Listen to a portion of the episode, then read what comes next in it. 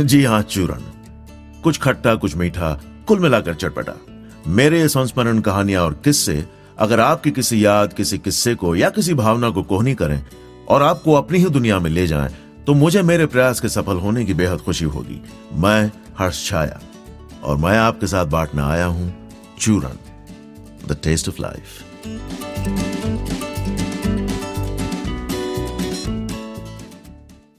तो जैसे हुआ करता था, दो महीने की गर्मियों की छुट्टियों में, उस घर में जो है, दादी के घर सब लोग इकट्ठा हुआ करते थे दस पंद्रह दिन के लिए। हर उम्र के, हर साइज़ के, हर मिजाज के बीस से पच्चीस लोग इकट्ठा हुआ करते थे। अब जब इतने सारे लोग किसी घर में इकट्ठा हो जाएँ तो कुछ अनकहे नियम होते हैं। जैसे घर में जो ताऊ चाचा सब जो बाहर से आए होते थे, उनमें से कोई ना कोई, उन भाइयों में से कोई ना कोई जाकर के दिन का सामान, राशन वगैरह लेके आ जाते थे, ताकि मूल घर पर बहुत ज़्यादा बोझ ना पड़े। कभी कोई बहुत उदार दिल महसूस करता है तो बच्चों के लिए चॉकलेट आ जाती, लॉलीपॉप आ जाती है ऐसा कुछ ना कुछ आता रहता। लेकिन अब ये कुदरत का एक करिश्मा है कि एक ही घर में कैसे तरह तरह के लोग होते हैं। मतलब कोई सामान ले आता तो पता भी नहीं चलता, और कोई सामान लेके आता तो पता चलता, आजकल महँगाई बढ़ गई है। और कोई किसी और तरीके से जताए बिना मानता। यूँ उस घर में एक दिन तरबूज आया। ठीक है? अब जो माँ से तरबूज लेकर के आए थे, वो ऐलान करते हुए घर के अंदर घुसे कि आज मैं तरबूज लाया हूँ। आज हम सब तरबूज खाएँगे। बच्चे जो हैं सारे एक दूसरे को देख के बड़े खुश हो गए क्या तरबूज मिलेगा, जो दस बारह इकट्ठे हुए थे। लेकिन दादी ने वही किया जो दादियाँ करती हैं। अचानक बोल पड़ी, अरे नहीं, अभी तो बच्चों ने नाश्ता किया है। अभी रख दो तरबूज, बाद में काट लेना। लेकिन ये महाशय जो है, इतने उत्साह के साथ आए थे तो थोड़ी बहस करने की कोशिश कह रहे तरबूज ही तो है। हाँ हाँ तरबूज ही है दादी ने कहा पता है। कहीं भागा नहीं जाएगा। जा रसोई घर में रखा बाद में काट लेंगे। बच्चों को मुरझाता हुआ चेहरा देखकर ये महाशय बोले, कोई बात नहीं। हम लोग दोपहर में तरबूज खाएँगे, बच्चों।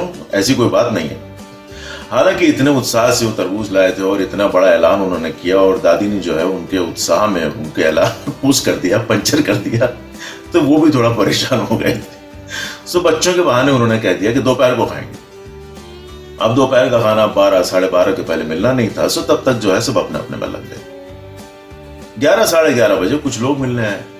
जैसे कि शहरों में होता है, उन शहरों में जब आप जाते हैं तो ताऊ, चाचा, इन सब के जो, या फूफी उनके, या तो रिश्तेदार होते हैं, या इनके दोस्त, सहेलियाँ, कुछ जो है गाय बगाए मिलने चले आते हैं। तब इस तरह का चलन नहीं था। Is it a good time to come phone करके आने का? हालाँकि ऐसी सुविधा ही नहीं थी, मोबाइल भी नहीं थे फ़ोन भी नहीं थे, हमारे दादी के यहाँ भी बहुत सालों तक फ़ोन नहीं था। तो खैर, इस महाशय को भी लोग मिलने आए। इन महाशय ने बैठ के कुछ बातचीत तो शुरू की, लेकिन कुछ देर बाद बोले, बस ठीक चल रहा बाज़ार गया था। तरबूज लेके आया हूँ। लाल एकदम तरबूज, बहुत मस्त। आज हम लोग सब खाने वाले आज हम लोग सब खाने वाले हैं। अब वहीं फूफी और चाची बैठे थे। दोनों ने एक दूसरे की तरफ़ यूँ देखा लव अभी चलेगा इनका दिन भर। अब सुनाएँगे? खैर, वो लोग गए। खाने का वक्त हुआ। घर के सारे मर्द और बच्चे और दादी खाना खाने बैठे। पहले दादा को गुजरे कुछ वक्त हो चुका था। पता नहीं क्या हुआ खाते खाते अचानक के महाशय बोल पड़े, जो बच्चा ठीक से खाना नहीं खाएगा, उसको तरबूज नहीं मिलेगा। वहाँ बैठे ताऊ और एक चाचा ने एक दूसरे की तरफ़ फिर से देखा लव इससे बोले बिना नहीं रह जाता। उसके बाद घर की औरतों ने खाना खाया, सब खाना वाना खा चुके। आज घर में खीर भी बनी थी, सबने फिर खीर खाई। उसके बाद सब अपना अपना बैठे थे। तो महाशय ने छोटी भाभी की तरफ़ अपना मुँह किया और बोले तो वो तरबूज? दादी फिर बोली, आज तो अभी तो खाई ना खीर। क्या तरबूज तरबूज करो तरबूज बाद में खा लेना। शाम को खाएँगे तरबूज। अभी क्या ज़रूरत है?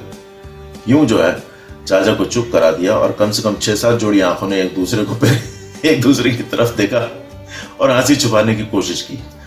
मतलब फूफी ने जो है अपने ताऊ की तरफ़ देखा, ताऊ ने छोटे भाई की तरफ़ देखा, छोटे भाई ने अपनी पत्नी की तरफ़ देखा बीवी ने जो है भाभी की तरफ़ देखा और सारे हँसी छुपाने में लगे हुए दोपहर वो कुछ लोग सो गए, बच्चे अपना कुछ खेलते वेलते रहे। चार, साढ़े चार बजे चाय का वक्त हुआ। तो जो जहाँ बैठा है, उसको चाय देने जाने की बच्चों की ड्यूटी लगा दी गई। कोई मेज पे बैठा हुआ है, कोई कहीं बैठा हुआ है। ये महाशय भी चाय की चुस्की ले रहे थे अपना मज़े में। पता नहीं दादी को क्या सूझी। बस हमें बोल पड़ी। तुम जो तरबूज लाए हो, वो अभी नहीं काटेंगे। ये से जो है चाय की चुस्की लेते लेते बेचारे अचानक सर खा गए। बोले क्या, मैं, मैंने तो कुछ बोला नहीं। मैंने तो कुछ नहीं कहा। दादी ने कहा, नहीं नहीं नहीं, तुमने कुछ कहा नहीं। बस मैं तो यूँ ही बता रही हूँ। और यूँ दादी और उनकी सबसे बड़ी बेटी ने एक दूसरे को देखा और आँख मार के अपनी हँसी छुपाने की कोशिश की। शाम को छह बजे कुछ लोग कुछ खरीदने निकल गए, कुछ लोग यूँ टहलने निकल गए और कुछ लोग घर पे थे। ये महाशय भी घर पे थे। अचानक उनको पता नहीं क्या सूझी, उन्होंने दो बड़े बच्चों को बुलाया और कहा, इस तरह से कि बाकी सबको सुनाई दे। जाओ, एक किलो बर्फ़ लेकर आओ। और उसके बाद जैसे उन्होंने ठान ली हो, उनसे रहा नहीं जाता हो, यूँ वो अब रसोई घर की तरफ़ गए, उन्होंने कोने में पड़ा वो तरबूज उठाया, छुरी उठाई, थाली पकड़ी, आकर के मेज से बैठे और तरबूज काटना शुरू कर दिया। अब ये गलत बात है। ये गलत इल्ज़ाम लगाया जाता है कि बच्चे शरारत करते हैं। वरना किचन से चाची को ये पूछने की क्या ज़रूरत थी? क्या कर रहे हैं आप? देख तो रात है बेचारे अपना लाया तरबूज काट रहे हैं। वो बोले, नहीं नहीं, तुम लोग जो है दिन भर लगे रहती हो तो मैंने सोचा मैं ही तरबूज काट लेता हूँ। बच्चों से बर्फ़ मंगा ली है तो इसको ठंडा करके फिर रात को खाएँगे। जानबूझ के उन्होंने फिर कहा लाइए मैं काट देती हूँ, अंदर ही अंदर फूफी ने उसे रोक लिया। ना ना रहने दे। अपना लाया तरबूज, काटने दे उसको, सुबह से लगा हुआ तरबूज, लाया तरबूज, लाया। हम लोग दिन भर लगे रहेंगे क्या? अंदर ही अंदर वो हंस भी दिए। उतने में बर्फ़ आ गई। बर्फ़ को एक बड़े से बर्तन में डाला गया, उसमें पानी डाला गया और फिर उस ठंडे पानी वाले बर्तन में तरबूज वाले बर्तन को डाला गया और यूँ तरबूज ठंडा करने रखा गया। रात हुई। रात को सब खाना खाने बैठे। महाशय की मनपसंद दाल बनी थी तो वो अपनी दाल में डूबे हुए थे। अचानक फूफी ने कहा, आज जो बच्चा खाना ठीक से नहीं खाएगा, उसे चाचा का ला तरबूज नहीं मिलेगा। और फिर अनगिनत आँखों ने एक दूसरे की तरफ़ देख हँसी रोकने की कोशिश की। खाना खाने के बाद अब जाकर के वो तरबूज सबको पिरोसा गया।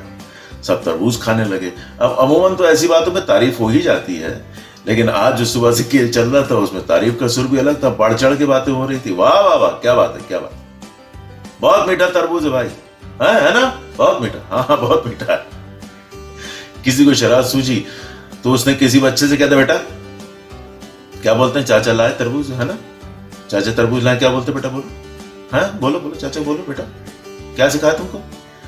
एक बच्चे ने शुरू किया नहीं, सारे बच्चे शुरू हो गए। थैंक यू चाचा थैंक यू चाचा थैंक यू चाचा। यो थैंक यू चाचा का रेला लग गया। और जो बड़े बच्चे थे, जो इस खेल को समझ रहे थे, वो और मज़ा ले लेके थैंक यू बोल रहे थे। खैर, इन साहब को तो प्रोत्साहन मिल गया।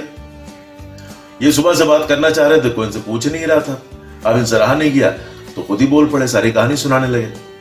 सुबह मैं गया था बाज़ार तो वहाँ मैंने तरबूज देखा, बड़ा रसीला था, लाल एकदम। दुकानदार ने भी कहा, बहुत बढ़िया, ले जाइए।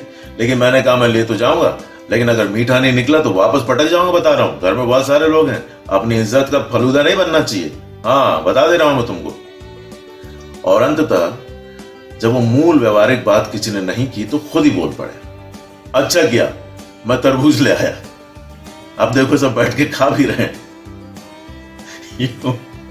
यूँ उस दिन उस घर में सबने तरबूज खाया। देर रात हुई, लोग एक एक करके सोने जाने लगे। आखिरी जो, दो जो बतिया रहे थे, उन्होंने भी बत्ती बुझाई, सोने चले गए। अमूमन बड़े से कमरे में एक लाइन में गद्दे बिछा के सब तब सो जाया करते थे। अब अंधेरे में सिर्फ़ पंखे की फिरकी की आवाज़ चल रही थी। हल्की सी एक डगार की आवाज़ आई और तरबूज अच्छा था। यही महाशय बोले। अब दिन भर तो किसी ने कुछ बोला नहीं, किसी से कुछ किया नहीं गया, लेकिन रात के अंधेरे में किसी की हिम्मत बढ़ी और आज तक ये राज है कि वो किसने किया, किसी ने आवाज़ बदल के फाइनली जो है, उनसे रहा नहीं गया तो बोल पड़े। अरे तो क्या निकाल के वापस रख दें क्या तेरे सामने? या अपने हिस्से के दाम चुका दे? ये माशे पढ़ के। कौन बोल, कौन बोला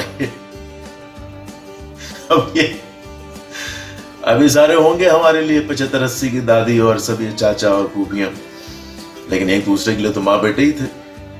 माँ ने बच्चों को डांट लगाते हुए कहा, अब माँ की आवाज़ भी मस्करी थी, थोड़ी हँसी भी थी चलो ठीक है, बहुत हुआ। अब सो जाओ सारे।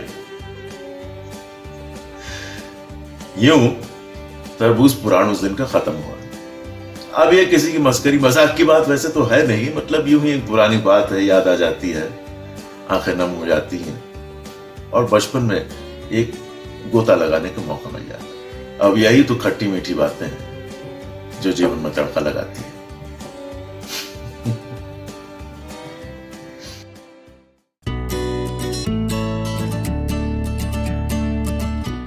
तो इसी के साथ नमस्ते, खुदा हाफिज। असी फिर मिलने साहिब जी।